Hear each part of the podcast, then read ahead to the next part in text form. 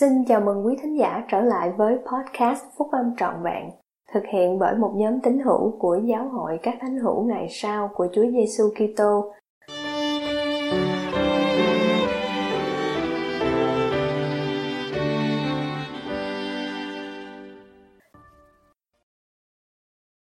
Đức tính tự tế Bài của anh cả Joseph B. Worthling 1917 tới 2008 thuộc nhóm túc số 12 vị sứ đồ của giáo hội các thánh hiểu ngày sau của Chúa Giêsu Kitô đăng trong tạp chí Liahona vào tháng 5 năm 2005. Cách đây nhiều năm, khi được kêu gọi là một giám trợ, tôi đã mong muốn giám trợ đoàn đi thăm viếng các tín hiểu kém tích cực trong giáo hội và xem chúng tôi có thể làm gì để mang các phước lành của phúc âm đến với cuộc sống của họ. Một ngày nọ, tôi gặp một người đàn ông trạng 50, là một người thợ máy đáng kính. Anh cho tôi biết rằng, lần cuối cùng anh đi nhà thờ là khi anh còn là một thiếu niên. Có điều gì đó đã xảy ra vào ngày hôm đó. Anh đã phá phách trong lớp học và đã làm ồn ào hơn mức cho phép khi người giảng viên của anh trở nên giận dữ, đã lôi anh ra khỏi lớp học và bảo anh đừng trở lại nữa. Anh đã không bao giờ trở lại. Điều này rõ ràng đối với tôi là một lời nói không tử tế được thốt ra cách đây hơn bốn thập niên đã có thể gây ảnh hưởng sâu xa đến thế, nhưng nó đã xảy ra, và do đó người này đã không bao giờ trở lại nhà thờ, kể cả vợ hay con cái của anh. Tôi đã xin lỗi anh ấy và bày tỏ nỗi buồn của tôi vì anh đã bị đối xử như thế. Tôi nói với anh rằng, thật đáng tiếc là một lời nói được thốt ra một cách vội vàng và cách đây rất lâu lại có thể ảnh hưởng đến việc ngăn chặn không cho gia đình anh nhận được các phước lành mà có được từ các sinh hoạt của giáo hội. Tôi nói với anh ấy, sau 40 năm đã đến lúc để giáo hội sửa chữa lỗi lầm này. Tôi cố gắng hết sức mình để làm như vậy. Tôi cam đoan với anh ấy rằng anh ấy sẽ được chào đón và cần đến. Tôi hân hoan khi người này và gia đình của anh cuối cùng đã trở lại nhà thờ và trở thành các tín hữu vững mạnh và trung tín. Đặc biệt là người anh em tốt bụng này đã trở thành một thầy giảng tại gia hiểu hiệu, bởi vì anh đã hiểu được cách thức mà một điều nhỏ nhặt như một lời nói không tử tế đã có thể mang lại hậu quả mà kéo dài suốt cả đời người và có lẽ còn lâu hơn nữa. Sự tử tế là thực chất của sự cao thượng và là đặc tính cơ bản của những người nam và những người nữ cao quý nhất mà tôi biết. Sự tử tế là chìa khóa để mở những cánh cửa và để kết bạn. Nó làm mềm lòng và tạo nên những mối quan hệ mà có thể kéo dài suốt đời. Những lời nói tử tế không chỉ nâng cao tinh thần của chúng ta trong lúc chúng được thốt ra, mà chúng còn có thể ở cùng với chúng ta trong nhiều năm. Một ngày nọ, khi tôi còn học đại học, một người đàn ông lớn hơn tôi 7 tuổi đã chúc mừng tôi về thành tích của tôi trong một trận đấu bóng bầu dục. Người ấy không những khen ngợi tôi đã chơi hay như thế nào trong trận đấu, mà còn nhận ra rằng tôi đã cho thấy tinh thần thể thao tốt. Mặc dù cuộc chuyện trò này đã xảy ra cách đây hơn 60 năm, và có lẽ người mà đã khen ngợi tôi chắc không còn nhớ gì về cuộc chuyện trò này. Nhưng tôi vẫn còn nhớ những lời tử tế nói với tôi ngày đó bởi Gordon B. Hinckley, là người sau này trở thành chủ tịch của giáo hội. Những phẩm chất của sự ân cần và tử tế thì gắn liền với chủ tịch Hinckley. Khi cha tôi qua đời vào năm 1963, chủ tịch Hinckley là người đầu tiên đã đến nhà của chúng tôi. Tôi sẽ không bao giờ quên được sự tử tế của ông. Ông đã ban cho mẹ tôi một phước lành và trong số nhiều điều khác, đã hứa với bà rằng bà có nhiều điều để trông mong và rằng cuộc đời sẽ tuyệt vời đối với bà. Những lời này đã mang đến sự an ủi cho mẹ tôi và tôi, và tôi sẽ không bao giờ quên được sự tử tế của ông. Sự tử tế là thực chất của cuộc sống thượng thiên. Sự tử tế là cách thức mà một người giống như Đấng Kitô đối xử với những người xung quanh. Sự tử tế cần phải ăn sâu vào trong tất cả những lời nói và hành động của chúng ta nơi công sở, tại trường học, tại nhà thờ và đặc biệt là trong nhà của chúng ta. Chúa Giêsu, đấng cứu rỗi của chúng ta, là một tấm gương vĩ đại nhất về sự tử tế và lòng chắc ẩn. Ngài chữa lành người bệnh. Ngài dành phần lớn thời giờ của Ngài để phục sự cho một hay nhiều người. Ngài phán với lòng chắc ẩn cùng người phụ nữ Samari là người bị nhiều người khinh miệt. Ngài chỉ thị các môn đồ của Ngài hãy để các con trẻ đến cùng Ngài. Ngài tử tế với tất cả những ai đã phạm tội, chỉ lên án tội lỗi, chứ không lên án kẻ phạm tội. Ngài nhân từ cho phép hàng ngàn người dân Nê Phi bước đến và rờ vào vết đinh đóng trên tay và chân Ngài. Còn nữa, hành động tử tế cao quý nhất của Ngài được tìm thấy ở sự hy sinh chuộc tội của Ngài. Do đó giải phóng tất cả mọi người khỏi hậu quả của cái chết và tất cả mọi người khỏi hậu quả của tội lỗi dựa trên điều kiện hối cải. Tiên tri Joseph đã minh họa sự tử tế trong cuộc đời của ông đối với tất cả mọi người, già lẫn trẻ.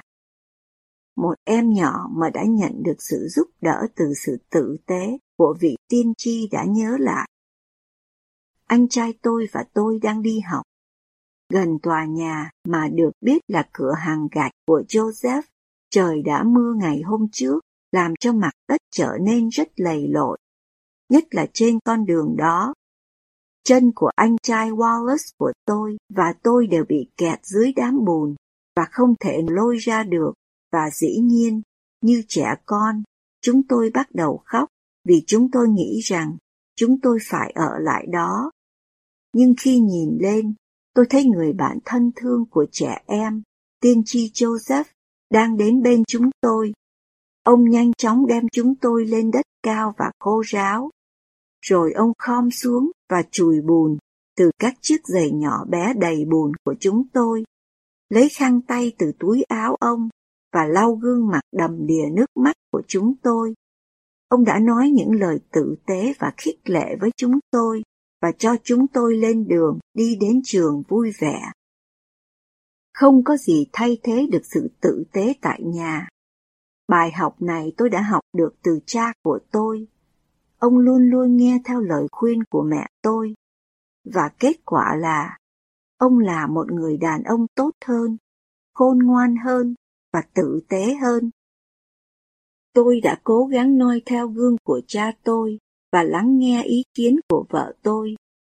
Tôi đã coi trọng ý kiến của vợ tôi. Chẳng hạn, khi vợ tôi bắt đầu nói một câu với những lời, em nghĩ anh có lẽ đã, thì tôi lập tức chú ý ngay và bắt đầu lục tìm trong trí óc mình, xem có điều gì mà tôi có lẽ đã làm sai không.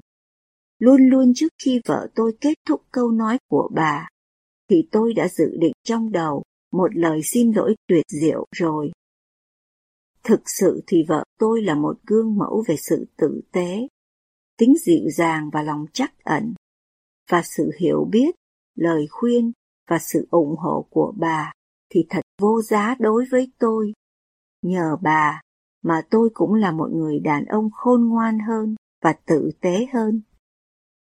Những điều các anh chị em nói, giọng nói của các anh chị em, sự giận dữ hay bình tĩnh trong những lời nói của các anh chị em. Tất cả những điều này đều được con cái của các anh chị em và những người khác để ý tới. Họ thấy và học những điều tử tế, lẫn những điều không tử tế mà chúng ta nói hoặc làm. Không có gì bộc lộ bản tính thực sự của chúng ta hơn là cách thức chúng ta đối xử với nhau tại nhà. Tôi thường tự hỏi, tại sao một số người cảm thấy rằng họ phải chỉ trích người khác? Nó trở thành thói quen của họ. Tôi nghĩ thế, và nó trở nên tự nhiên đối với họ, đến nỗi họ thường không nghĩ tới điều đó. Dường như họ chỉ trích mọi người. Cách thức chị Jones điều khiển âm nhạc, cách thức anh Smith dạy một bài học hay trồng trọt trong vườn nhà anh. Ngay cả khi chúng ta nghĩ rằng chúng ta không làm điều gì tai hại bởi những nhận xét chỉ trích của mình, thì cũng thường kéo theo những hậu quả.